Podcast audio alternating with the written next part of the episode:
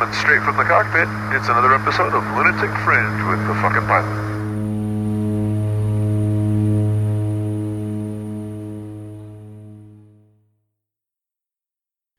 Ready, set, go. All right, back in the can for another edition of Lunatic Fringe Into the Void. I've got an in person victim here. Uh, we're on the, the tail end of the lockdown, so I actually get to bring people into the studio now, which makes it a lot more fun. So uh, let's just dive on in. Uh, who the fuck are you? What do you do? Hey, um, I'm Ans Hansen uh, from New Zealand, and I'm a um, extreme sports photographer, travel filmmaker, and um, skydiver. Awesome, awesome. A Kiwi, first off. Yeah, That's cool. Yeah, I'm, yeah. I'm fond of Kiwis. I got to spend a little bit of time that way.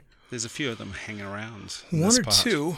One or two. I'm guessing you probably know most of them. Yeah, yeah, yeah. There's um, you know, one of the reasons why I came to the Middle East was because there was a good, good rep from the Kiwis that were based here. Oh, And- nice. And yeah, it was good having Nice. friends straight away. Very cool. Very cool. Now, how did you? I mean, that's a pretty specific side of photography. Uh, how did you get into extreme photography? I mean, you got to put yourself in some pretty rough situations to get the shots. I'm guessing. Yeah, absolutely. And um, it it all started like I was a a young um a young commercial photographer. Mm. Um, when I left school, I left school really early, um, just on my 16th birthday. Oh, okay. and started in a studio straight away. And um, I always saw um, skydiving or parachute, the um, New Zealand Air Force Mm. throwing people out of an Andover round parachutes back in back in the 80s. Nice. And I always looked across and went, "Wow, that's uh, that's kind of a cool thing to do. Get a T-shirt and do that once." Sure. And so um, uh, that was always a goal when I was 12 years old to go, hey, when I when I'm 15 and I'm old enough, I want to do, I just want to do the jump and do a T-shirt. Mm. So I've done it anyway. German class, two nice students said, "Hey, we're going to go and do our first jump course. Do you want to come?" And I was like, "Oh, you're very cute." Oh, yeah, I'll come. yeah, of course I do. And I'd seen this parachuting from my uh, balcony um, at Whenuapai in New Zealand in Auckland. And so I was like, "Oh yeah, I'll go along." So two nights of training, Tuesday, Thursday, through the Air Force, through their um, their parachute training unit Okay. and um, Saturday came and it was crap weather, and the girls didn't turn up, and so I was like, "Fuck." So I did it anyway. I thought I've done this. I've paid the 150 Right, bucks. I've right. got to got to give it a go. And so I did the um, went out on the Saturday for Saturday morning training. Of course, it was really windy, Mm. And this was 1984, and um, so it was put off, put off, and then two weeks later it was the first of April, and that was jump day. Wow. And so that was my first jump around parachute, I think, uh, On April T10 Fool's or Day. something, April Fool's Day. Awesome. Girls didn't turn up, and um, I did, and that was it. My parents shouted me McDonald's afterwards as a celebration. And Nice. it was like, oh, wicked. Nice. And uh, loved the exit, loved the uh, the canopy ride, hated the fuck out of the landing. Yeah. It was horrible. I can imagine. And um, so I did three jumps. Um, I think I did a bit of damage on the third one and went, hey, I've got the t shirt. That's it. I'm done. You know, Right. this round parachute stuff is shit. Right. And so, um, anyway, I was on Monday to Fridays, I was a photographer. And then friends said their family were starting a drop zone in New Zealand, which was the first um, uh, non club drop zone Parakai Parachute Centre. And um, they wanted some students to boost the, uh, boost their numbers. Sure. Would I be keen? I was like, nah, I've done it, you know. Oh, they've got those square parachutes. And I was like, oh, wicked. I tried to flare my round one. I thought they were really cool. Right.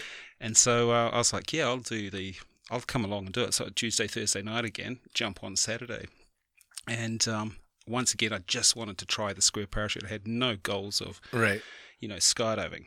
And so I finished, went to, we, we went to Matamata and jumped out of 182.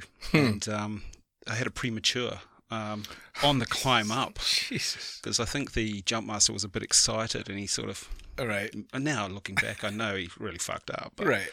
um, came down, then back up, and I, then the next time it was like, hey, you can do another jump, thirty-five bucks, and I was like, that's gear hire and stuff, and I was like, shit, yeah, I'm here, I'll do it. Yeah, I want to yeah. just do another one. Next one was a DRP because I'd already done a couple, and then before I knew it, I was like, oh, I want to do my first activation, then I want to do a five-second delay, then on to ten-second delay. No such thing as AFF or tandems. Right. And so that was it. But um, I never wanted to mix my photography with um, skydiving. Hmm. I wanted to keep my Monday to Friday. This commercial I was photographing lettuces, people, Sure. Dead fruit, whatever. Um, Right. And on the weekends I'd skydive. And then winter came along, and on weekends I'd ski. So I never crossed over until I started seeing other people's photography, and I was like, "Oh, I think I can do better than that. Sure, sure. Well, it's because most of the people were like me. I got into skydiving, and the only reason that I ever picked up a camera was because it was the first, easiest, and most available way for me to turn a buck in the sport. Uh, so, at obscenely low jump numbers, I had a camera helmet with a Canon lawn to the top of my head and, and a high 8 video camera, uh, neither of which I knew how to use on the ground. I set the focus to infinity on the Canon, jumped out, pushed the button, and looked at whatever I was. That, that was it. Uh, so my introduction was completely backwards. I was the the skydiver that only used a camera to turn a buck. Yeah, and I think that's what happens. People go, "Oh, no one wants to jump with me." I know, I'll jump camera. Yeah. And for me, it wasn't like that. I wanted to like. Uh, I came into skydiving in New Zealand a really fortunate time. There was, um, um, you know, there's the old washover from the 70s and 80s of big baggy suits, and there was a four-way team in New Zealand called Vertigo, and it was. Um, uh, Gyro, Graham Taylor, Jenny Millington, and Craig Stevenson, and they were travelling a lot, and they're doing really good four-way um, for New Zealand slick suits and you know ripstop and everything was like quite compared to other people on the drop zone it was quite cool. Sure. and um, so I saw that as the standard straight away. I didn't come through sort of um, you know wayward wayward Sure. lessons. I had some really cool role, role models around me for skydiving so anyway I, I came through and I wanted to be I never wanted to pick up my camera on the drop zone because it was like Monday to Friday I'm carrying a camera on the weekend Right. what builder goes to the drop zone and wants to build the drop zone, you know? right. so it was like kind of um, kept it really separate until one day um, I started shooting. I was testing a camera and I was like, oh, camera around the drop zone. Anyway, um, won some awards for some photography and then got noticed and they said, we're just starting it. This is 1990, starting a drop zone in Queenstown, a tandem operation. It was the first uh, full time tandem operation in Australasia. And um, they said, Do you want to come and jump camera? And I was like, mm. Actually, yeah, fuck yeah. Sure, it sure. sounds like a really good idea. So there's three of us, a 206, the owner of the drop zone, one of the owners of the drop zone, another guy who works for New Zealand Aerosports now, Jamie Cardo, and there was me. And um, that was that was my first full time uh, full time job as a as a uh, camera flyer. Sure. And also the first uh, professional camera flyer in Australasia. Everyone had done it on the weekends and clubs. but, Right. um, this was the first uh, professional drop zone. So my claim was, hey, I'm the first That's awesome. first professional camera flyer in Australasia, and um, I, lo- I love filming tandems, and I always saw it. And it was an early stage of tandems. Ted Strong had come to New Zealand in '88, and he'd taken he'd taken some skydivers doing tandem um, instruction um, courses. His rating instructors like Al Remain and a few others Right. um, that wanted to be tandem. And once again, I thought those tandem instructors were like camera flyers or camera people on the weekend jumping cameras. Sure. People who didn't want to jump with them, they'd go, "Oh, I Right, take, right. I take." So probably attracted some not healthy, uh, healthy uh, people because you know they weren't getting a lot of airtime, and they thought, "Hey, well, taking someone was a way of jumping with people." So Right. fuck that.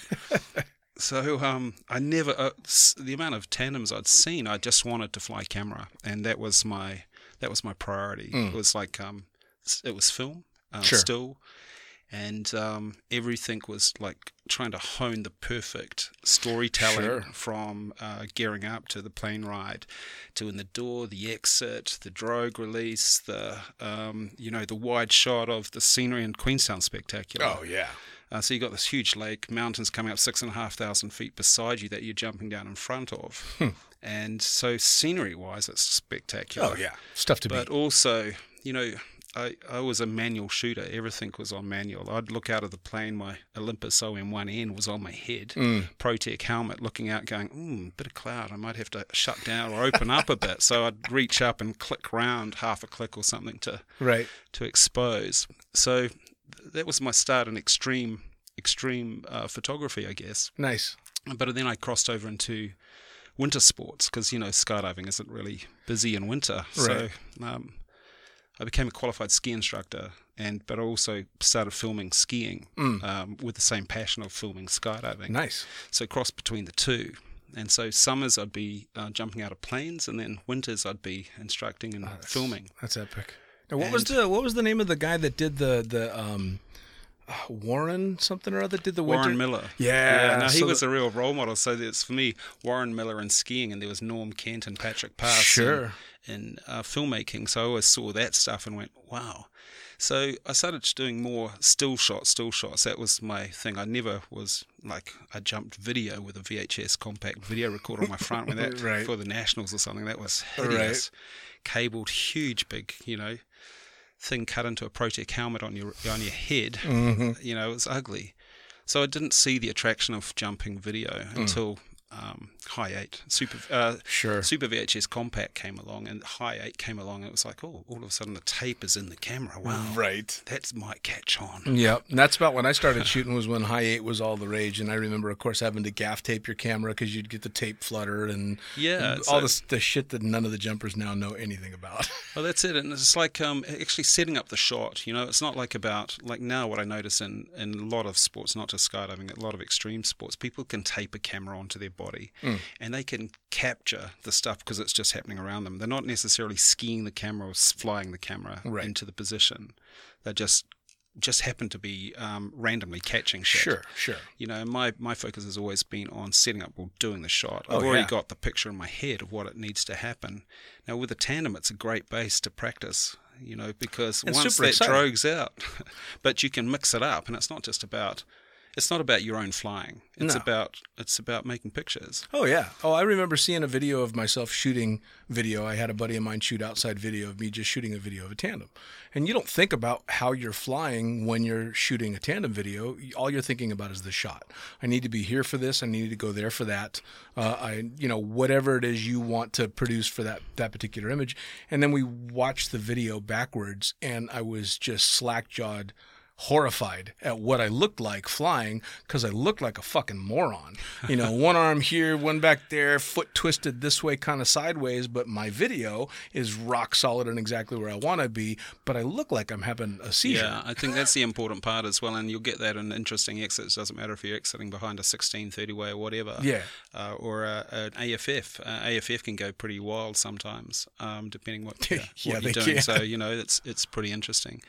But um, it's being adaptable, but always your your head is the most stable part of the whole scenario, Exactly. and everything flails around it. But it's also compensating around it. Sure. And so it's it's got to be intuitive. You can't be flying a camera if you if you're not happy No. with what you're up to. No, you can't be thinking about body position and So, trying to get the shots. With the with that, it sort of got a bit of a reputation for filming, and then there would be um, there'd be what was it like um, some agencies would turn up and want something filmed in free fall, of Mm. course, and that would be rigged up, or I'd be rigged up with some old World War II gun camera on top that would be spewing film, and that was Right. hideous because you'd never um, jump it. It was didn't fit, and it was really heavy.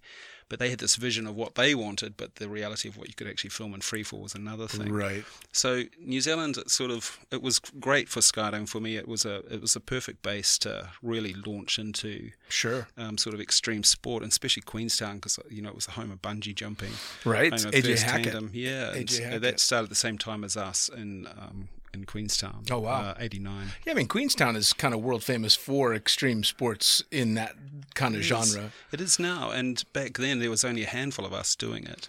How cool and, is that? Um, well, you know, you'd know everyone. We'd have a. We were in the Parapente Club. We'd go down and get special deals on Guinness afterwards with the Parapenters. awesome. And um, it was a good little community. You know, Sure. in the summer there's rafting, mountain biking, climbing, winter snowboarding, skiing. Well, in a place like that. And it's and so it attracts like people. Sure. And you know, if you, we meet people in a city, they'll go, "You're a freak. You jump out of planes." But in Queenstown, it's normal. Sure. You know, it's like, "Oh, he's an extreme uh, mountaineer, or he's just summited Everest, or he's um, you know raft guide, or he's you know." so there's all these people that are passionate about something that they're into. Right. Well, and it's, I mean, I suppose it's akin to meeting a, a ski instructor in Vail.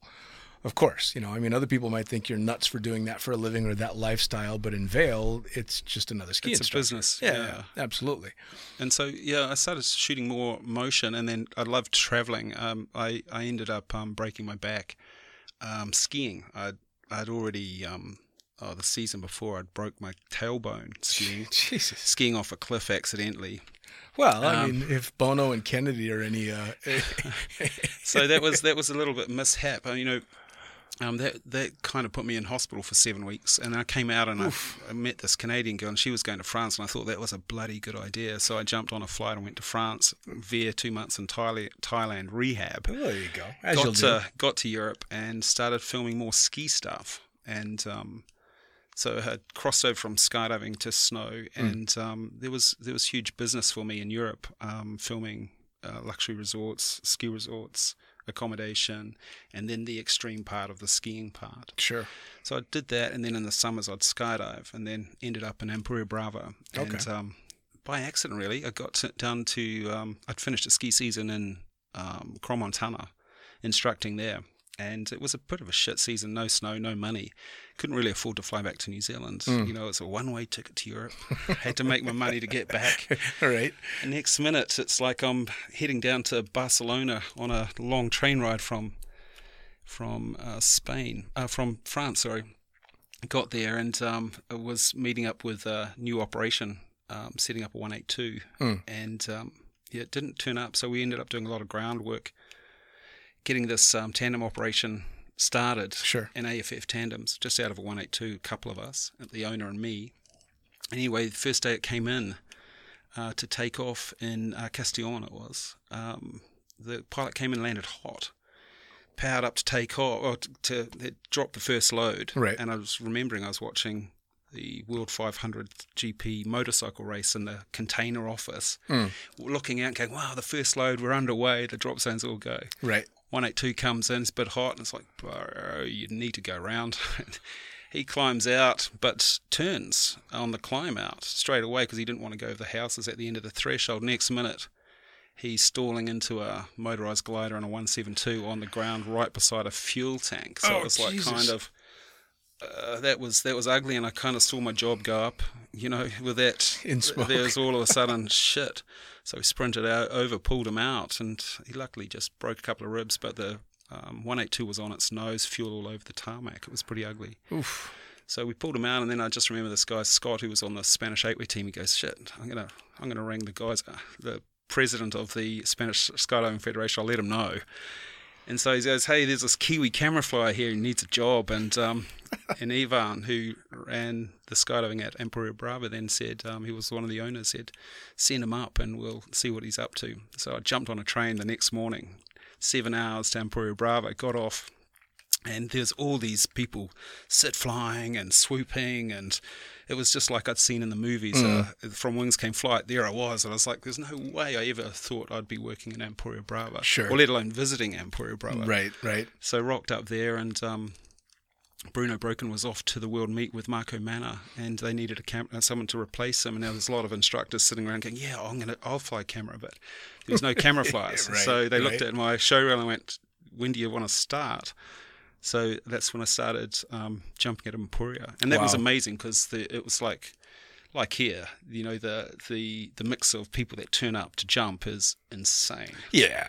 you know, you get, you got from free flying to, and free flying was really new then. It was sit flying mainly then, and it was 96, 97. Which is when I got started, and, and that was uh, uh, when places like Perris Valley and Eloy were going off, and my heroes were, you know, obviously the big Flyboyz. Yeah, of course. You know, I mean, Fritz and, and Mike and, and Eli. Um, Clowns uh, yeah, I knew them and jumped with them and, and had met Olav and and uh, Omar was. They were heroes. You know, I was watching their Chronicles videos, which were the greatest fucking things ever at the time of doing all the shit that I daydreamed of. And the next thing you know, holy shit, that's Omar sitting across from me on the load. So same kind of thing too. You're just in just in awe. It's on. amazing, and then you start jumping with them, and it's um and because I, I was really saying yes to any sort of form of skydiving to film, and I was I was focusing just on filming, um, it was it was amazing, and um, it, plus the difference within New Zealand, New Zealand's drop zones are focused just on tandem. Sure. it's like a meat factory of it's it's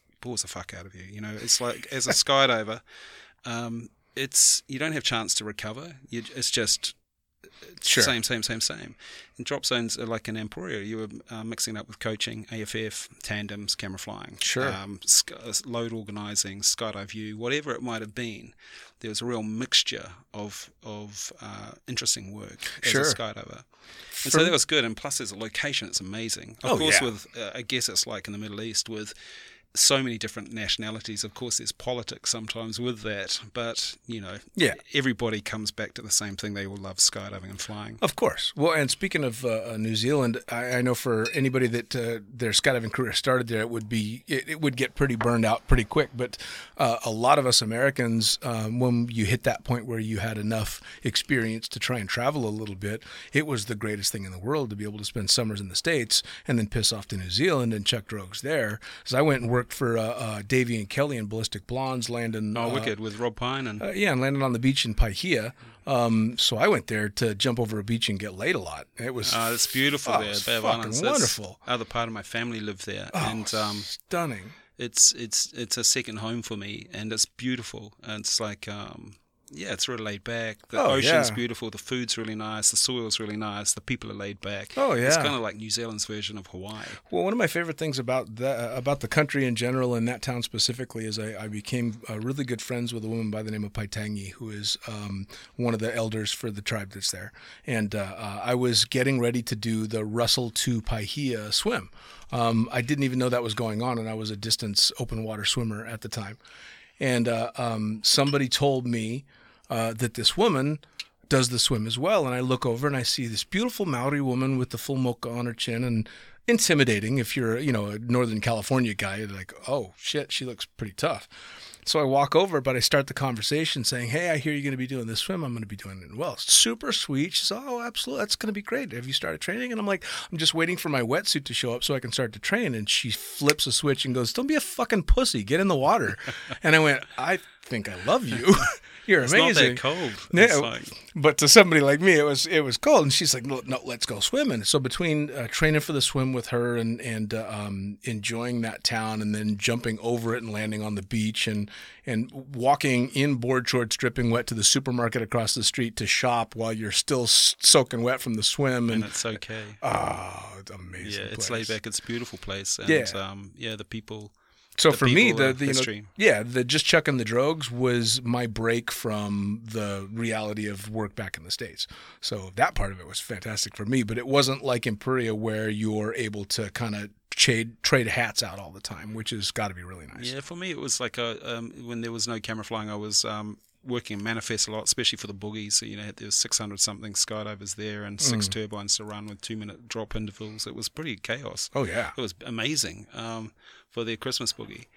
But um, yeah, so that was that was one thing, and then um, I met up with Juan Ventura Sanchez. He was a local uh, local skydiver, and um, he was training to um, fly a sky sky surf um, board, and he wanted me to come and jump camera, and I was like, "Oh fuck yeah, I'll give it a go." That looks Nice. like insane. So we uh, we started um, training together um, for the world meet in uh, Turkey. World Air Games, and um, that was insane. It's like uh, I learned so much um, following a sky surf, and it's extreme. Uh, Juan on the X Games, he had the largest, um, longest board. It was like about two meters. It was insane. He's tall. He's like six three, six four, I think, Sure. and he's a pilot now in um, in Qatar, I think Oh wow. Uh, uh, flying flying jump planes. And um, anyway, it was and it was amazing. Um, and I started doing more and more more video. I had invested in this little Sony PC seven, I think it was, which was quite amazing because it was small. Oh yeah. And so I was using that for skiing, and I, I wanted it set up for Empuria. It's pretty And epic. So uh, it was it was amazing. And so I've a no uh, Knut Krecker from uh, was it Clowns? Oh no, uh, Flyboyz. yeah. Yeah. Yeah, he was like, I had the, just bought this Kevlar helmet, and I remember him in beers one night going, "Get the fuck rid of that Kevlar, that that helmet, and get a Gath helmet, just low. It's like sell it while you can still get five hundred bucks for that helmet." All right. Right. And so I kind of um, I got this um, this helmet set up, and it was amazing. It was like I was just that like the um, the camera was drilled to the side of my head. Right. It was low. It was small. It was kind of like pre pre GoPro, but really good quality. Sure. Uh, really nice. Anyway, um, we we just just had a ball just jumping and um, oh yeah. and then and that was that was more and more and more motion. So I just concentrate on motion and editing. I learned how to um, edit manually edit when I was a uh, I was making ski films in the North Island on Mount Ruapehu Mm. in 89, 88, 89 before I shifted to Queenstown.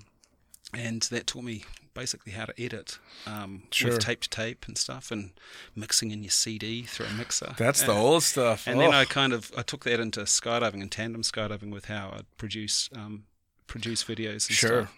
But um, yeah, it was it was it happened fast. And then uh, Red Bull, uh, one did a deal with Red Bull that was wanting to get into Spain, and this was. uh, Red Bull was illegal in some of the places like France at that stage, and they wanted to get exposure for it. So um, we we got a deal where we were getting a pallet of Red Bull a month, and we were selling it to nightclubs in Empuria.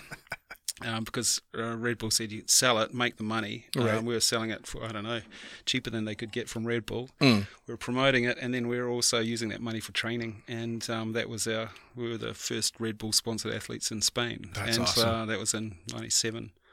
So That's yeah, that was crazy. And then the Spanish four-way team snuck in on the deal, and the rest, I don't know. But yeah, that was crazy. And then um, that that kind of led to more TV stuff. Mm. Anyway, uh, long story short, I met this woman, dragged back to New Zealand, got married, and um, and started um, my own TV show back in New Zealand, but Oh, nice. all based on extreme sports. And um, And what a place for it, because not just uh, uh, Queenstown, but New Zealand has become almost synonymous with every different type of extreme sport you can think of.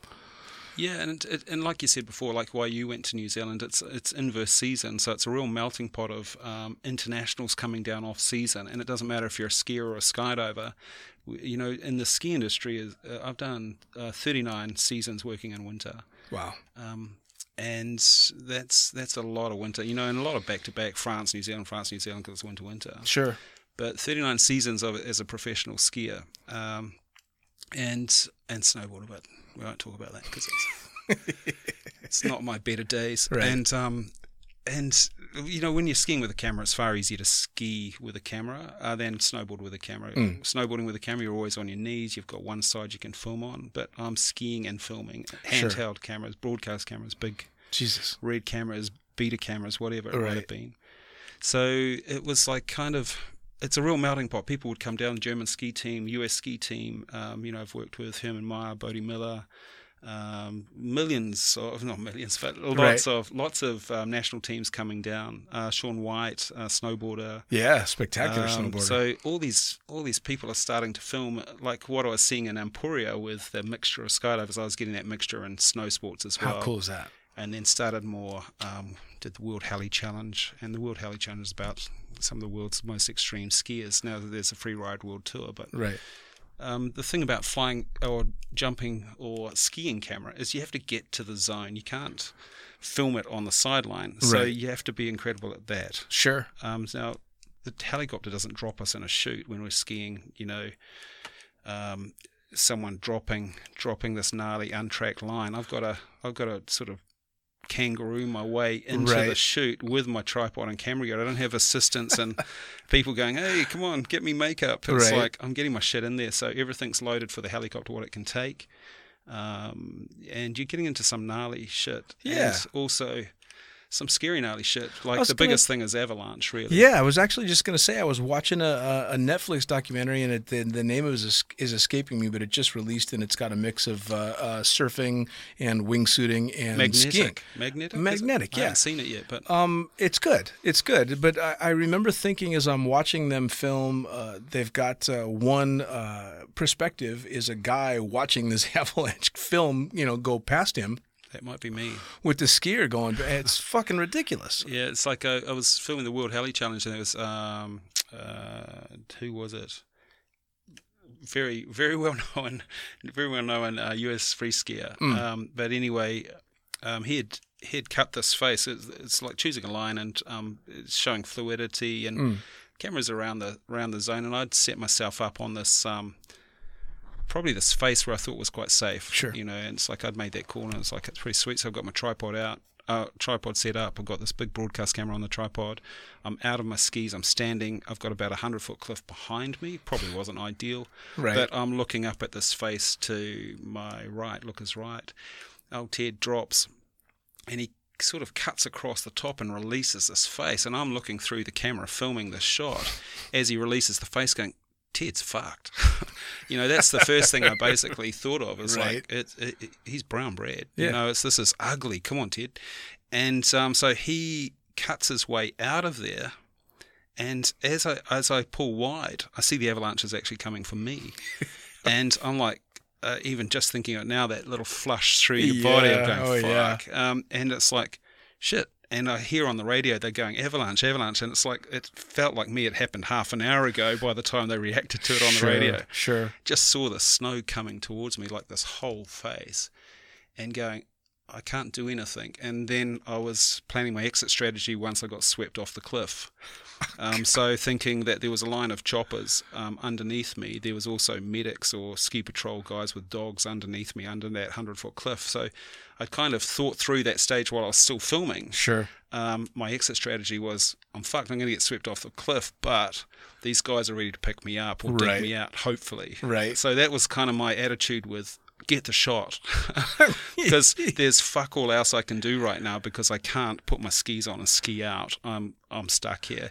Anyway, um, it it turned like probably about 15, 20 meters in front of me, which probably sounds like a big No. big space, but in the size of a whole mountain coming at you. Yeah. No. It's like, and it was a little bit lower than me, and it, like a river flowing past. I felt the heat of the friction of the snow wash over me, Jesus. and I know it wasn't just fear, Right. But it was like one of those moments was like, fuck, and ah, I made the news that night. It's usually I'm making pictures for the news, Sure. Sure. But here was this little orange jacket on his face, and this whole avalanche coming towards this dude, and then turning, and it was like definitely one of those. I don't know. I didn't need to change my underpants, but it was like kind of one of those moments where you're in it and you just have to go with it. Now, do you think the ability to cope with a situation like that? Because I mean, I I think anybody that's been in extreme sports, any extreme sports for any length of time, has a, um, a maybe a built-in buffer where it's just there's you've get this little gap of time inside your head that allows you to just go, all right, I'm fucked, but here are my options. Yeah, I but that's got to be. I, I mean, uh, some. I think that's something you have to have inside you to, to begin with. But I think that uh, um, the extreme sports thing definitely hones the ability to just go, all right, I think it's currency. You know, it's like uh, you as a pilot, you can react to things far better if you're current than Sure. and same with a skydiver, same with a skier. sure, But with the camera, you've got a lot of other elements because you're carrying a lot of shit with Mm. you, you know, and um, your battery, your backpack's full of batteries, so there's a lot of weight and stuff. So I think you you.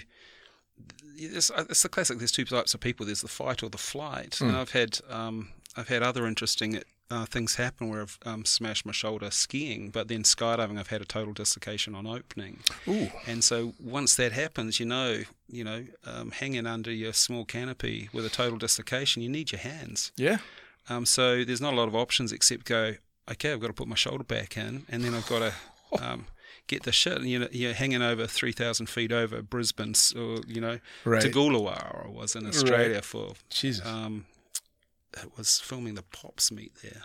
Mm.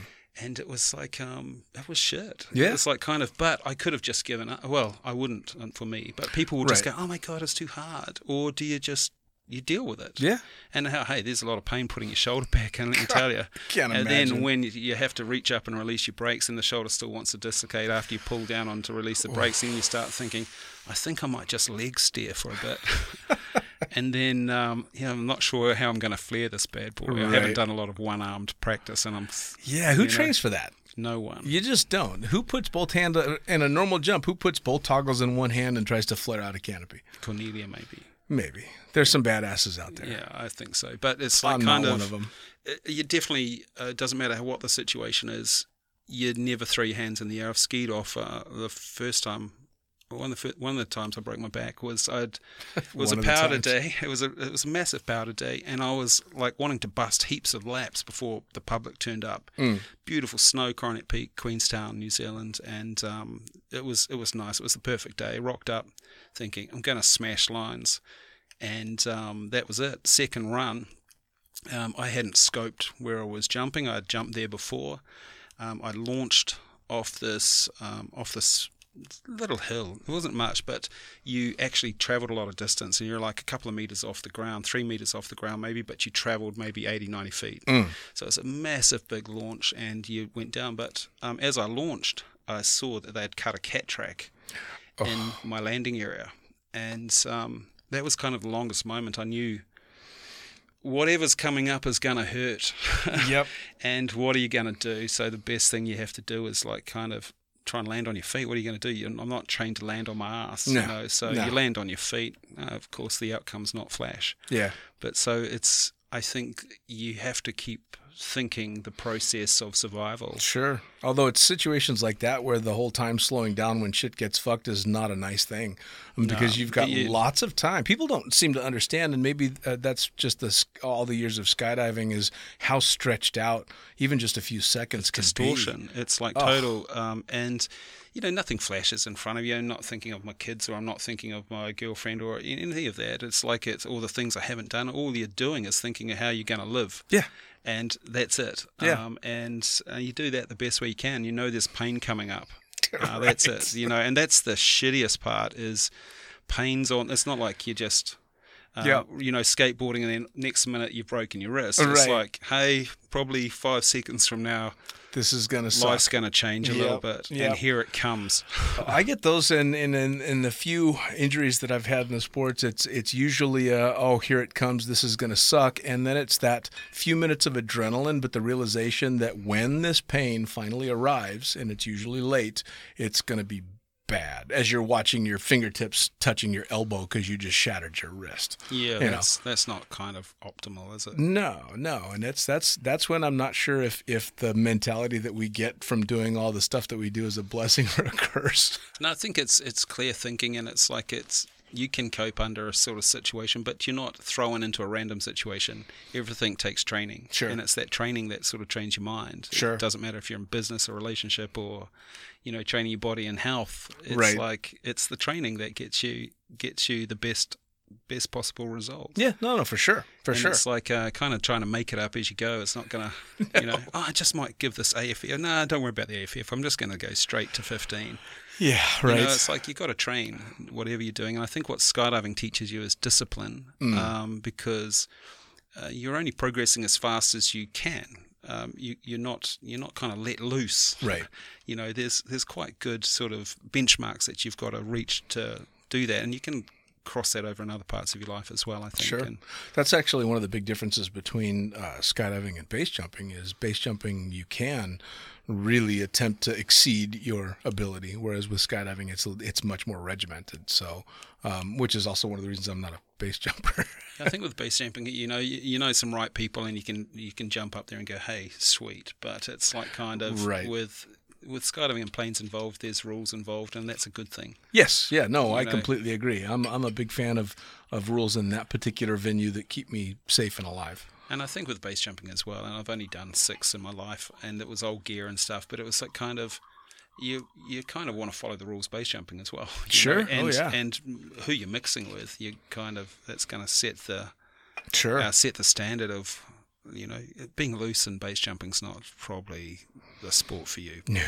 you know. No, well, and I've heard stories from a lot of the people that I've I've had on the podcast that are hardcore base jumpers and Scott Evers as well, and they tell stories of the ones that showed up clearly not really knowing what's going on, and those guys aren't around anymore. Airtime is a wonderful thing, and um, you can get most of it Oh, out of a plane first, and then Yeah. hone those skills, and then go base jumping. Yeah, Absolutely. for sure. Now, is uh, you, a shitload of skiing, shitload of skydiving? Uh, are those the only sports primarily that you cover, or do you go other directions as well? No, it's like I love surfing. Um, been like a crazy surfer. Um, our farm in New Zealand was really close to the wild west coast of the North Island, Hmm. Port Waikato and Raglan. So it was always good, um, good for that. I'm trying trying to get more into paddleboarding, uh, just because the ocean's here and it's really accessible. Sure. and um, I love off-roading. And um, off-roading for me is like um, skiing. Um, you choose terrain, it's terrain choice, terrain management, um, and you can get pretty gnarly at it. And the sort Right. of the sort of standard of off-roading I'm doing now is really quite. It's it's giving me my fix. You know, I've been injured Nice. the last couple of years on and off, so it's like kind of off-road off-roading is my go-to at the moment. Nice, nice. And then um, I love rock climbing too. Oh, And, wow. Um, rock climbing is um, once again it's kind of like doing four way. Um, it's a it's a small little spurt of you know 35 seconds of um, calculation and memory and um, full on like a sprint Right. like with four way uh, RW and um, so yeah rock climbing's been really good too but I haven't done a lot of it in the Middle East Mm. and there's some really good rock here too I, I just don't like the snake part and the scorpion part Right, because we're bloody wussies in New Zealand because we don't have snakes or scorpions. right. So I- you know that's freaky. I was lucky. I started uh, um, when I started uh, skydiving. I became friends with a, a guy, a skydiver by the name of Kevin Love, who was a very active climber at the time as well. Uh, and being in Las Vegas, we had uh, Red Rock um, BLM land literally in our backyard, where there were probably close to about a thousand pre-bolted sport routes. Uh, so you know, 80 foot up, 80 foot down, of anything from a five six walk up to a 514 D. Um, so well below and then well above my abilities. So it was great to be able to go out there with climbers that were better than me, that would push me to do shit that I probably shouldn't be doing. But I'm with someone that knows what's The going on. The nice and- thing about sports climbing as well is you're only able to do what you can. Exactly. You know, you, you're never going to do a 21 if you can only do a 17. You're Sure. not going to find yourself. You, know, you just it's not physically possible. no, no, which is fantastic. So it's it's good, and I like the risk element of, you know, you get it. It's that moment of exit off the rock when Right, you fuck up, you right. know. And it's like, oh, is that going to hold? Yep. It's like, you know, that cutaway reserve ride. Is Sure. it? It's that feeling of uh, just that. How's the pack job on my reserve? Right. You know, and um, not that I'm more. You know, we, we love our gear. Sure. So it's, but that's the same with ropes and clips on Yes. a rock. You know, Yes. Who did the bolt on that sports car? Exactly. Exactly. So you start thinking, but you don't want to be thinking about that while you're climbing because it's going to fuck it up, you know. You know, it's funny because uh, I would get a, a dramatically bigger buzz off of uh, climbing and the prospect of falling than I would off a, a normal everyday skydive. Um, and it's a good uh, um, analogy to use to the cut cutaway reserve because it's very much like that, but it's every single time I was on the rock. Yeah. And I, I went out and uh, Kevin uh, as well was teaching me how to lead. Uh, and I was able to lead stuff without a fall that I was having a hard time getting up top roping. And he, he's like, that's completely backwards. What's wrong with you? And I'm like, I'm terrified to fall when I'm leading. So I just, I ended up climbing better, not worse. But I think it was because when I was top roping, I was willing to take more risks or maybe rush a little bit more or something like that. But the intensity level for climbing was always like over the top for me. Yeah, I think it, it's a good alternative, but um, like in Wanaka, once it's probably like in Vegas where you've got all those uh, bolted, um, bolted options, and um, there's shitloads of it, and it's kind of like living at a surf beach and not going surfing, Mm. rock climbing in Wanaka. So it was good, but you know when you're jumping and it's blue skies, you don't have time to go rock climbing. So Sure. when I finished, um, uh, you know, life as a professional skydiver, like seven days a week, looking out the weather every morning, going, "Am I working today?" Right. Um, and then I started taking up other things as well. I love sailing as well. My plan is to leave the Middle East in a boat and sail around the Med. Nice. Um, just surf spots and um, photography spots. So Nice. that's it. Now, do you have other uh, aspirations in regard to taking your photography different directions besides just the snow skiing and the skydiving type Yeah, stuff? well, actually, there's there's new pictures in my head that I want to achieve skydiving, and so you know I've been battling injury the last couple of years, Mm. and so you know coming out of summer here, I'll I'll be more radical and get mo- more into some filming projects I've got in my head. nice. But um, yeah, this uh, I, I dream of making a gardening TV show. that's because uh, you know I love gardening and um, an extreme gardening show, and that's what kind of that's one of my things of going, yeah, fuck yeah, that'd be really cool. Sounds really weird, but wait till you see it; it's going to be amazing. That's funny. you know, it's it's. Uh, uh, it, I always find endless amounts of entertainment in talking to different jumpers and the things that they enjoy outside of skydiving. Because there's such a, a normal picture painted of a skydiver that we must love all this extreme shit, and if we're not jumping out of airplanes, we must be doing something else crazy. And then you'll sit and talk to someone and find out that Joe Blow loves to crochet. You yeah, know, no, or- don't do that. But you know, I know what you mean. Yeah, it's and it's it's always so cool to find out. Oh, there's a plan B and a plan C, and there's all this other stuff that you know. It's when I was young, uh, as a young skydiver, every moment of my time, and it's like that with anyone learning the sport now. It's like it consumes you. It's like every moment. Where am I going to get my next jump? right. When is it? How's the weather? Can I jump? Can I jump? And I'm there. I'm there. I'm there. I'm there. And you're doing. You know, if, if it's one jump a weekend, it's taken all weekend just to get that because the weather holds or whatever. Or if it's ten jumps a day, Right. you're there for it. You're ready. You know, you've got you've got jump tickets. You've got you're ready to go. Right, right. And then then Monday to Friday, you're going. Okay, when can I get back to the drop zone? It's like kind of and snow was like that for me. Sure. Uh, surfing was like that for me, and I'm I'm kind of fortunate because I've looked for other adventures as well. Right. Because when it's downtime and you are injured from skiing, and all my injuries have been skiing, none skydiving, except for that opening with the shoulder. Is like, and that wasn't even that wasn't even from skydiving. That was a ski accident. So, you know. Um, that's it. Skydiving has been. We're far from the ground. You can't get hurt. Yeah. Except, you know, it's like if you're close to the ground. yeah, I know. Well, I I mean, you and I, like- I think we have mutual friends that have, uh, have managed to fuck themselves up uh, towards the tail end of skydives every once in a while. Yeah, it's just like you know you want to respect the ground when you get close to it. Mm. I can take it easy, but um, you know technology's changed, and that's it. Doesn't matter if we're skiing or filming or, or skydiving. Technology's always evolving and making us be able to perform better. Sure. But it comes back to we still have to be prepared for it. You know, technology's not going to save our ass. No. My my Jeep off road is going to roll on a semi flat if I'm doing something bad or the wheels come off or the tire comes off Sure. the rim. Sure. So you can't just say, "Oh, I'm good at it because of the gear." You've got to be sort of Oh, mindful yeah. of training Oh, yeah. and getting. I getting mean, the innovation and technology ac- absolutely can help. I mean, you went from round parachutes to square parachutes. Yeah. That's a huge deal. Uh, that being said, that same innovation and technology is what switched us from stilettos that were killing a bunch of people to, you know, basically airplanes without engines that can go as fast as a fucking plane. Um, so in that respect, technology is fucking people up too. Uh, so yeah, it's it's very much uh, uh, you can't lay it all on the gear. It, it it boils down to ability and training and currency. Yeah, that it's it's like the triangle. It's like the the passion for the sport, the gear for the sport, and the training for the sport all come together. Whatever the sport you're into, and it it fruits Oh, yeah. goodness, you know. And um, there's always respect. Oh yeah. Well, it's like the um, learning suits with the the wingsuits. You know, I mean, when they first started out, it didn't really do all that much. It was just kind of a cool thing that Patrick and a few of the guys were doing. And now, I mean, holy shit. Yeah, Um, it's, but it's phenomenal, and and I think why it's why it looks so good as well, why it's caught on so well is the public, the non-skydiving flying people can understand it. can look at it and go, "Wow, you can do that." And it's like, well, actually, look at what you can do free flying. yes, You know, you can you've got more shit going on free flying. Yep. And you, and for me, always jumping a wingsuit with camera, I feeling, you know, you're you're locked in. You're not as free Right. as say just going out free flying. So Sure. Well, it's one of the reasons that I think that uh, um, sky surfing had a very limited shelf life in regard to the general public and wasn't in the X Games for more than a few years because people, the general public, A, couldn't understand what they were really watching.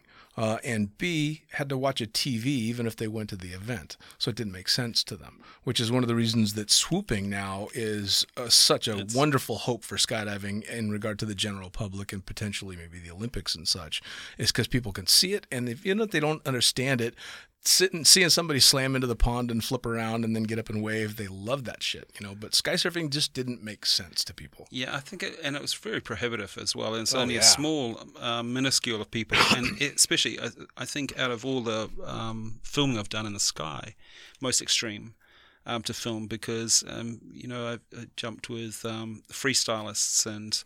I don't mind getting hit in the face with your foot, Right. Um, and but you know when that board's spinning in front of you, it's it's uh, and you're close, Oh yeah, um, and the um, the speed, uh, the transition from fast fall rate to slow fall rate is the most radical out of any oh it's um, insane. any uh, skydiving you can do. It's insane. And so keeping up with that and understanding and having that, but once again, it was one of the only um, sports in the world that the cameraman was part of the team. sure. Whereas four way and everyone, the cameraman can swap out. But Right. with um, sky surfing and freestyle, like with Marco Manna and Bruno Brokken, when Yep. they went to the World Meet and did that amazing stuff back then, it was like kind of going, that is amazing. Oh, 'cause yeah. It's first time that camera is part of a sports team. It's being judged on camera, being judged on moves, and it's being judged on what the athlete's doing. Yeah, absolutely. And so that was that was amazing because it, It was, was- like all of a sudden, yeah, it's it's a team. Oh, yeah. two. And lucky I was on a Spanish skydiving team for two years as a Kiwi, which is fucked up.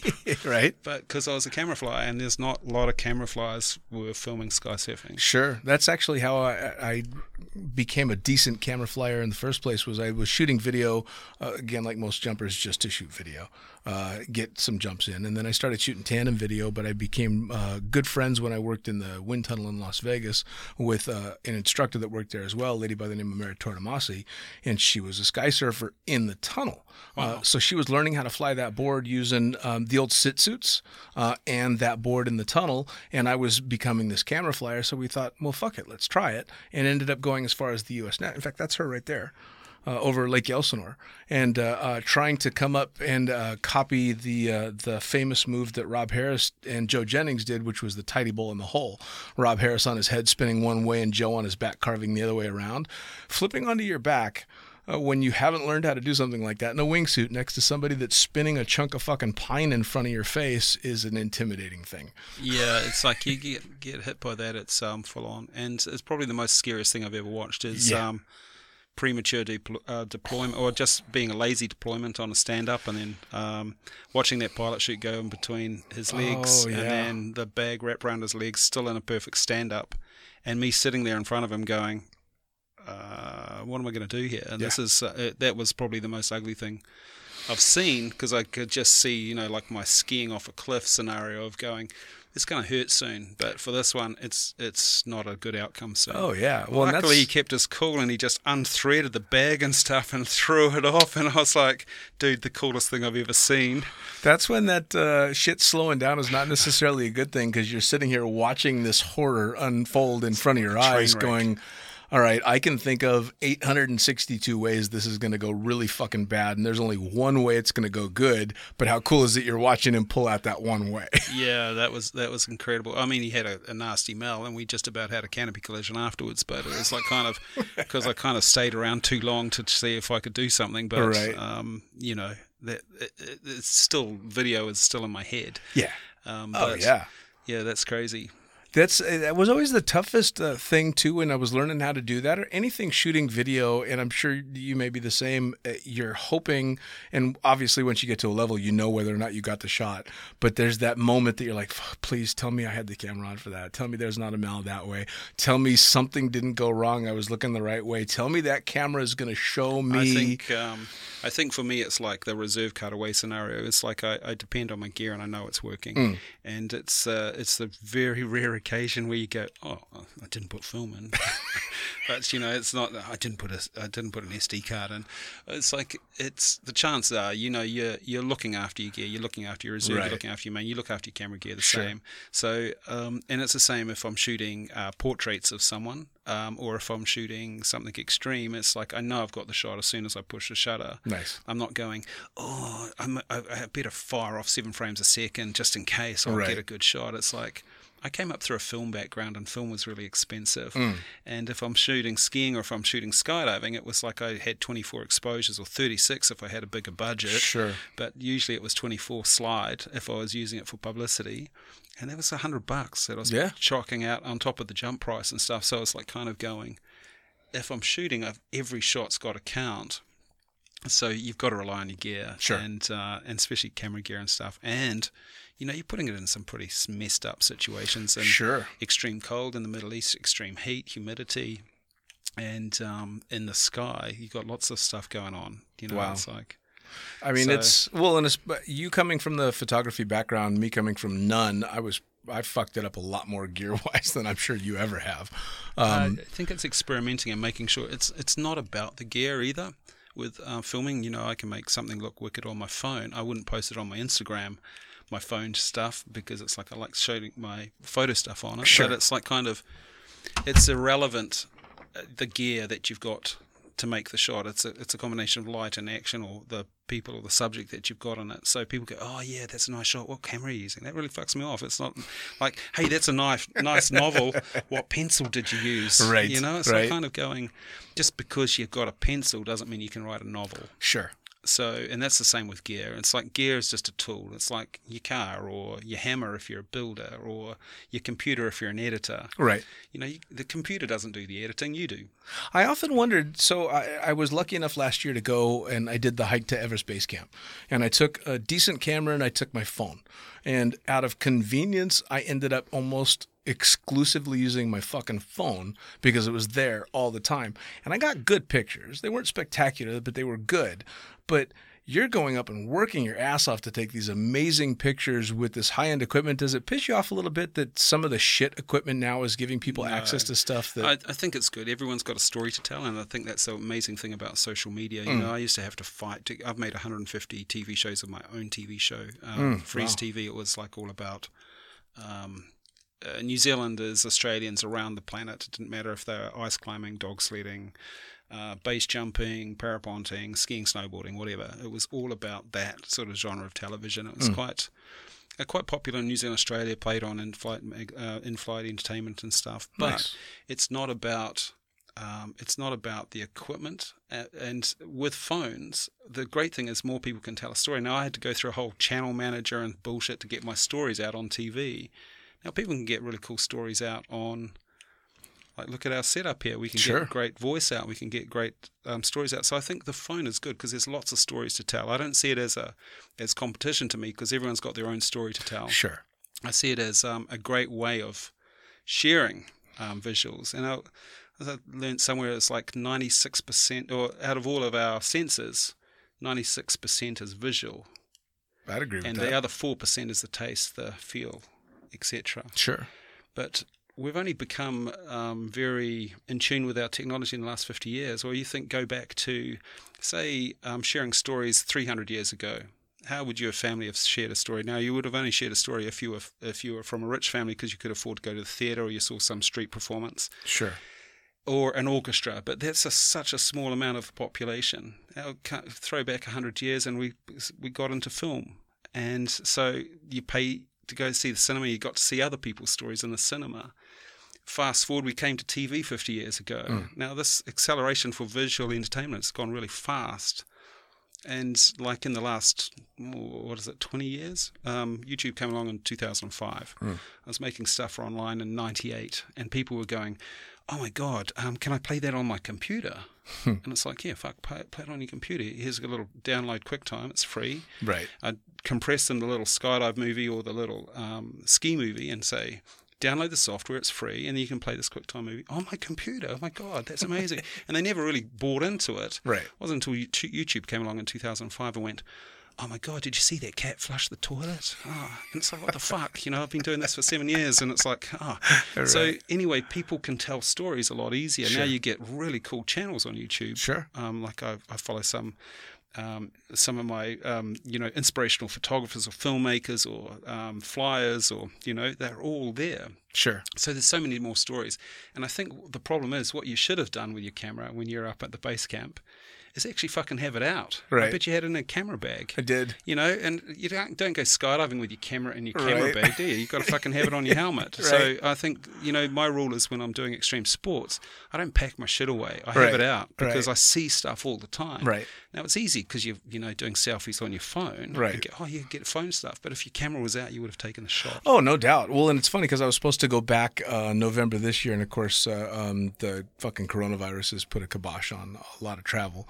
Uh, so that won't be happening this year, maybe next year. But I got all that out of my way. So that was the thing with that particular trip is it, it was such a bucket list thing for me that every five steps I saw another picture I wanted to take, and the phone was there for music, for this and that and the other, and so it's just click and walk and then click and literally every step of the way. Now I would go back with a nice camera and a thought. make it make it accessible. Make it easy. Don't you don't need the shit. You don't need like five lenses or anything. You, like i Sure. have rules when i'm traveling to a city. Sometimes i'll only have uh, one lens on a body and because it makes me shoot stuff and So- i don't go oh what lens should i have or stuff i'll have a 50 mil 1.2 or 1.4 on the front and Now, with, with that, when you're doing something like that, does that automatically put you in the mindset of I'm looking to uh, compose an image with the lens I know I've got on my camera? Do you just automatically kind of No, snap I- into that mindset? I, I think what I like I'll, I'll see stuff and it's it's already set up for that for that angle of Right, lens and yeah. I'll see stuff and I'll make it work with that. If if it's too far away, I'll get close, you know. And uh, I,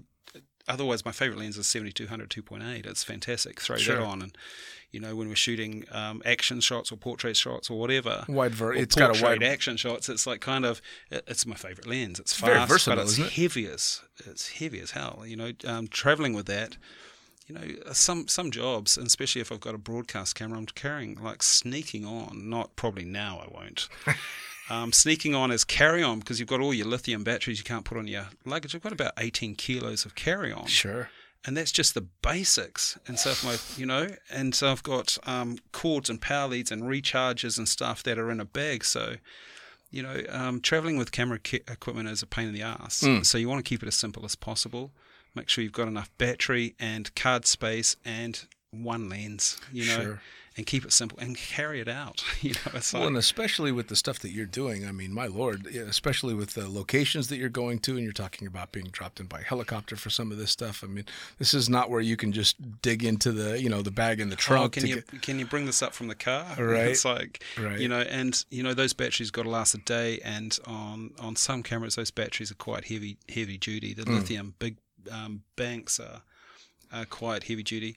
Technology's become more friendly. Battery is still um, pretty hungry, and especially if you're in a cold environment. yeah, I was going like to say. So a lot of the stuff like that you're doing in the minus cold, now you got to take d- what double the amount of batteries for you, you know. kind of just wear it as underwear, and that keeps it nice and warm. I'm wearing it now. nice, nice. That's Well, good. When I did the when I did the base camp hike, it was great because you'd get to you know you'd hike from village to village and uh, um, you'd have access to be able to plug shit in, uh, and you've got the portable battery to charge as well. But I mean, everything I had read was like where you're going, you need to keep these batteries warmer than you need to keep yourself.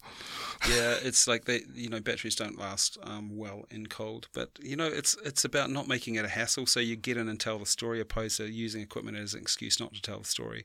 So I think it's great. I've taught filmmaking in um, in University New Zealand, and it's like about. I don't give a shit if you've got a camera or you've got the latest uh, Canon or Sony or whatever. It's like it's about telling the stories Sure. and it's the motion, it's the vision, it's the it's the feel that goes with that motion to tell the story that is the impact. Now, Sure. if you look at something on YouTube, people aren't going, "Ah, but what camera was that filmed on?" No. You know, it's like if the story is is um, powerful and the pictures uh, stand up and are strong, and it's got enough to keep you engaged, Sure.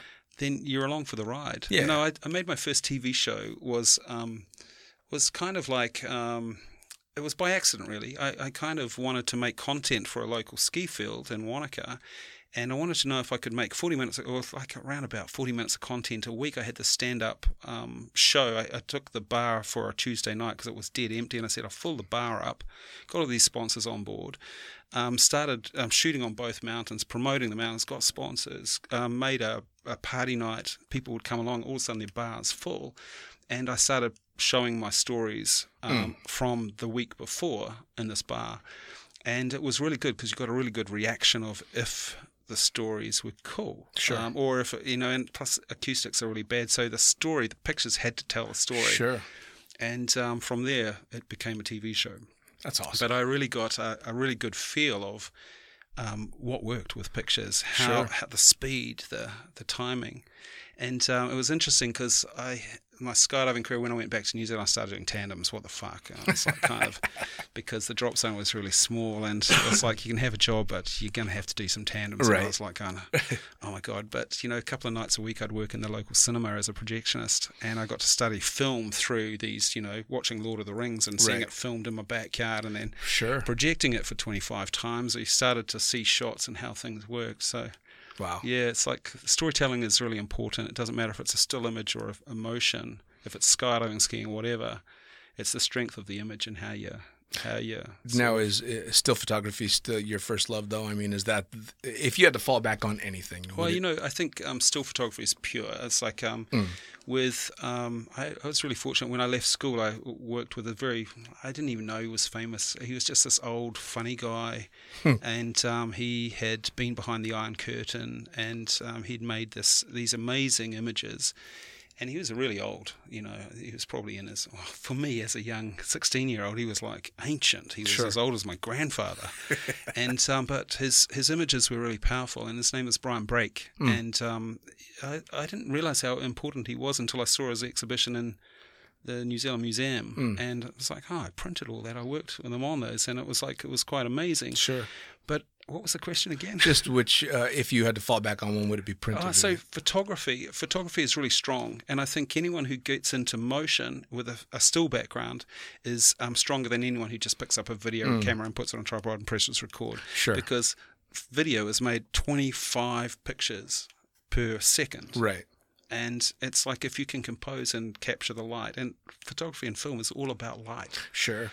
Um, film is you get the acoustic part and the movement part and all these other cool elements that come into it. But photography is is strong. Sure. But you know, between the two, if I had a choice, I'd probably ease. I like I hate edits Mm. um, in both, and Right. with um, with video, it's like oh my god, it takes so long sometimes. On you know, if you work on a documentary or even Sure. if you're directing an edit, you know, it's like kind of watching paint dry. You go Right. over and over and over and over it. Or for a TV show, would make thirty minutes a week. Sure. And I direct the edit, have an editor, but by the time you you you printed it out and sent it off to broadcast, no fucking way I wanted to watch it on TV. Right, You know, it's like right. kind of going, oh. But you know, it's the difference when you have something strong on your wall and you look up at it and you go.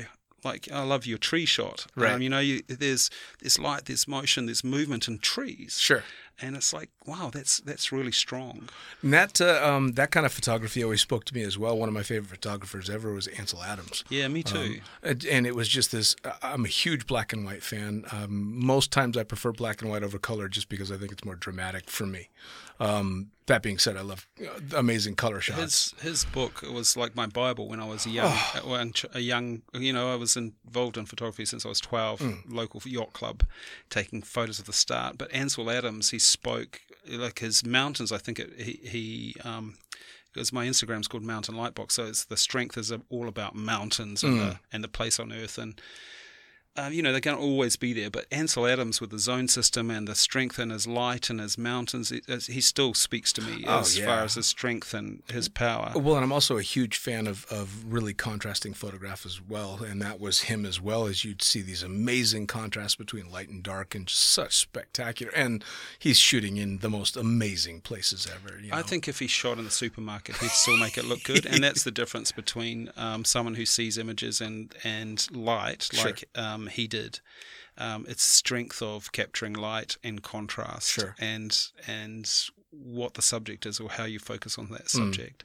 Hmm. Now- and he is still he's still a god in Oh, yeah. photography. Oh, know, yeah. he's like Well, now we spoke about uh, you spoke briefly about uh, uh, editing and video and stuff. Uh, as a photographer, I know that some people have a real issue with editing in uh, still photographs, Photoshop art. And it's- it's more of an artistic thing than a photography thing. Do you have a, any opinion on that? You know, it's like um, I, I, my opinion would be there's no rules, Mm, and, good. and and it's the same with music. Oh my god, that was used as a synthesizer. You didn't actually play a piano. Who gives a fuck? You know, it's like how did you hear it? Did it Sure. sound good?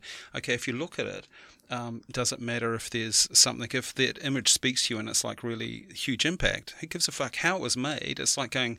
It doesn't even matter what camera you use. Sure. Uh, did you Photoshop that? It's Right. like okay, well maybe they did or maybe they didn't Did you like it?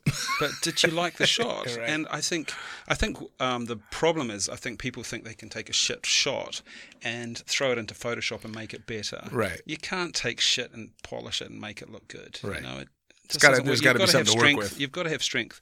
Now, like for me, Lightroom is like my dark room. I had a life in a darkroom. Um, as a young photographer, dark rooms were, it's a dark place in there. It's like, it's crazy. It's like, um, they're not, it's, it's a weird environment I bet. working in the dark all day. But you know, we had an enlarger, we'd expose it, and this is Ansel Adams' scenario. Is like depending on the contrast of paper or the fiber in the paper, depends on the um, the the projector or how long you expose it for. There's so many elements that you come through. Taking the photograph is one part, and then how you expose it onto paper is another. different, yeah. Now that's electronic now. You know, we can do that in Lightroom. So I'm shooting a uh, an image raw. Um, so I'm not worrying about the color of light I'm capturing. I know that the color is what I want to capture, but all the information's there. What I do in the darkroom or the electronic darkroom now is I like I'll sharpen it a little bit more, or I'll get rid of grain, or I'll um, I'll grad the sky to get rid of the brightness, or Sure. just simple stuff that I would have done in the darkroom anyway. So people go, oh, but that's Photoshop. It's like fuck. You need to learn about darkrooms, buddy. Well, that's what somebody else had told me as well. They're like, uh, the darkroom simply was Photoshop before there was Photoshop. It wasn't really Photoshop. It's just it's it's a professional print. That's Sure. what happens with a professional print behind the scenes. It's like some elements of the print you can't capture on film. Like this part of the image is really bright. Mm. Now the only way to get rid of that is like to expose for that bright part of the image and then hold back the light on this part of the paper Sure. when you want to brighten that part. Well, and that's too, its own know. art form. I mean, you can make uh, one photograph look how many different ways just by manipulating it in the darkroom. No, you, I don't think it's a bit manipulation. I think it's enhanced. There you go. Wrong word. Wrong word for sure. But yeah, it's like kind of going, oh, I made this music on my phone. I like I love making beats on my phone. My kids um, play music, and they're both like crazy musicians. They're both crazy photographers, and like um, I I think we, they've got. We have now such a great sort of array of tools that we can utilize to craft our, Sure. our vision of whatever it is. So there's no rules. It's like whatever you dream up, you can have, and there's no black and white of oh my god, he he sharpened that a bit too. You know, Yeah, did you sharpen that in the dark room? It's like right. Fuck off. Well, I've if got you a- don't like it, don't don't you know buy it For sure. Well, I've got a good buddy that's an architectural photographer in uh, uh, Las Vegas, and he doesn't like heavily contrasted images. I do. Um, but he's like, well, yeah, if you like it, go for it. Because I'll play around with Photoshop all the time. And, and having spent so much time in skydiving, of course, you've got God knows how many images of this jump or that jump or the other, and you end up tweaking it in Photoshop over the Why years. all on film? I have to scan them first. It's Yeah, like, right? It's Oh, well, that's me in videos. I've got 78 high 8 and 120 or 130 mini DV tapes. Throw them down to drives as soon as you can before Oh. that magnetic stuff starts right? dissolving. I, well, believe me, I've been telling myself for I don't know how many years now I need to get a machine that I can convert it or find a company that'll do it cheap because I've got so damn many of them. So, uh, but one of these days, one of these days. Now, um, in regard to your videos, in regard to the TV shows, and in regard to any image stuff, how do people find your stuff? Uh, so I've got an Instagram account called Mountain Lightbox. Yeah, go on there and uh, like it up and uh, check out. It's more of my passion stuff on there. My my work stuff in the Middle East is based around time lapse. Okay. So we do uh, long form time lapse of buildings growing out of the sand, and um, that stuff's been on Nat Geo and um, documentary channel and things where you see mega structures growing. That's Nice. that's the business. And it's a little bit different to skydiving stuff. And the other stuff is my passion projects, which is Mountain Lightbox. Awesome. And um, yeah, I, I think I've got to put more humans on there because there's a lot of landscapes in action. There'll be a lot more, lot more stuff coming on there. So Awesome, awesome. So Mountain Lightbox is where they check it out, and you're going to be back in the air soon. Jumping, you said you've got some ideas for for skydiving projects. Anything you want to allude to, or Uh, is it all kind of secret still? No, it's not. It's not really secret. Like I look at stuff that I've shot a long time ago, and I look at stuff now, and and what, like I said before, some people are just wearing cameras; they're not flying cameras, and there's a small few that are focusing on the art of flight, and Right. and that's that's my passion. That's what I really want. And there's such um, there's such a melting pot of cool humans around to go and tell stories of. And yeah, that's that's going to be my focus. Awesome. And I think technology has changed in my favor. It's become a little bit smaller. I mean, good glass is really still heavy. Sure. Um, I've got lots of weird shapes in my neck and back now from jumping cameras so much. Yep. And uh, skiing and crashing and things. And so, um, I just want to be. I'm, I'm, I'm not really a GoPro jumper. I'd, I'd much rather set up a really nice camera and shoot, Right. um, shoot what I need to shoot. But yeah, it's there's there's still lots of stories to tell. Awesome. And, and I'm seeing there's a massive hole for storytelling and flight and things. And so, yeah, that's my that's my next next adventure. Awesome. Well, I'm going to look forward to, to checking it out, and we'll get you back in the hot seat when uh, this is all done, and you can tell us about it. So, Mountain Light Box for passion projects. Keep an eye out for all the other crazy shit you've done. Uh, TV shows that you had in New Zealand. Is there still ways to find that stuff? No, you know, this is before I wanted to put stuff online. I was getting over a million something views per episode, so it's like, why the fuck would I want to put it online and you know try and be a YouTube or Right. you know that wasn't even that wasn't even around when I started the show.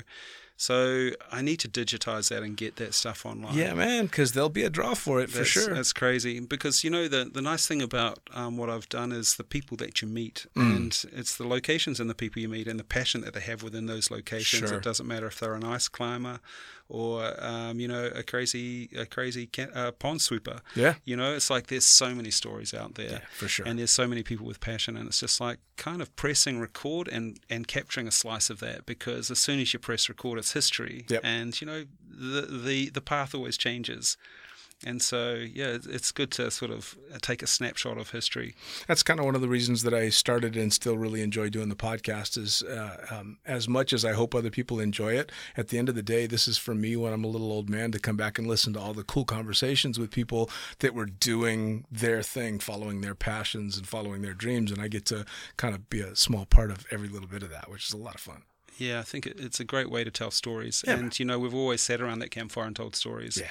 And or or got together or had a few wines and gone, hey, what, you know? But it's actually it's actually putting it down because we're not the the journey isn't forever for this part of the journey. Sure. And there's other people that can pick up and go, oh, actually that bit's really cool. I Yeah. mean, there was a big influence when when I started skydiving. The nice thing about the sport was there's such an eclectic mix of different backgrounds. Right. You know, from the mega wealthy to the bums, and I was the bum part. You know, going, right. where am I going to get my next skydiver? Right. But there was these little moments of inspiration, or I like a bit of that, or I like a bit of that, and you know, it's a real melting pot of goodness. Sure. And so um, skydiving's always been my fuel. It's always Sure. been my, you know, uh, and sometimes I go for years without doing it. But it's like, you know, I started in 1984, 1986. I got into it. Yep. So it's like I've still got lots of t- lots of time to go. You know. Oh, I'm right there with you too. I'm uh, the biggest uh, uh, draw to, and what's kept me in the sport has been the community, not the the jumping itself, or for me the flying itself. I've been doing both for a very long time, and my uh, desire may wane to jump for a while, or maybe I'm not into flying right now for a while. But I always have those friends that are tied to the sport, and they always will be, and that draw's always there. That And I think- community's always there. And that, that's that's crossed over to other flight things for me too. Because what I haven't mentioned is like um, I've really focused on air to air photography. Mm. And my specialty has been uh, World War One, World War Two aircraft. Oh wow! And so when you see those, it's like, you know, in freefall, you see your mate, you know, and you, those visions you see.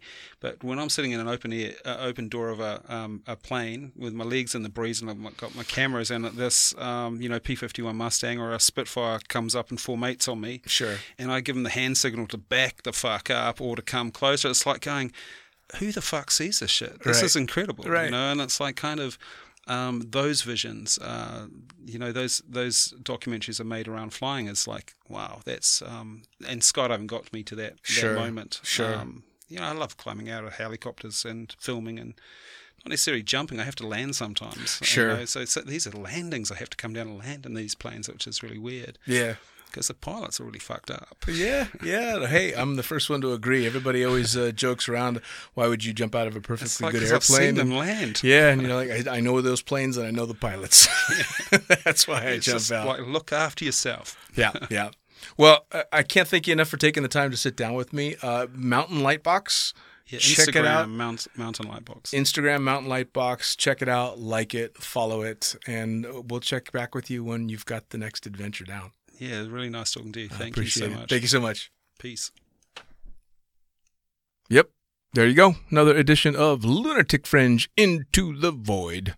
Uh, coming from you, as always, brought to you in association with the greatest magazine in the known universe. That's right, blueskiesmagazine.com.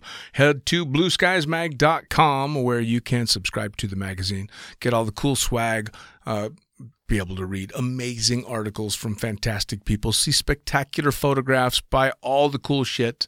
Uh, also, you can head to thefuckingpilot.net.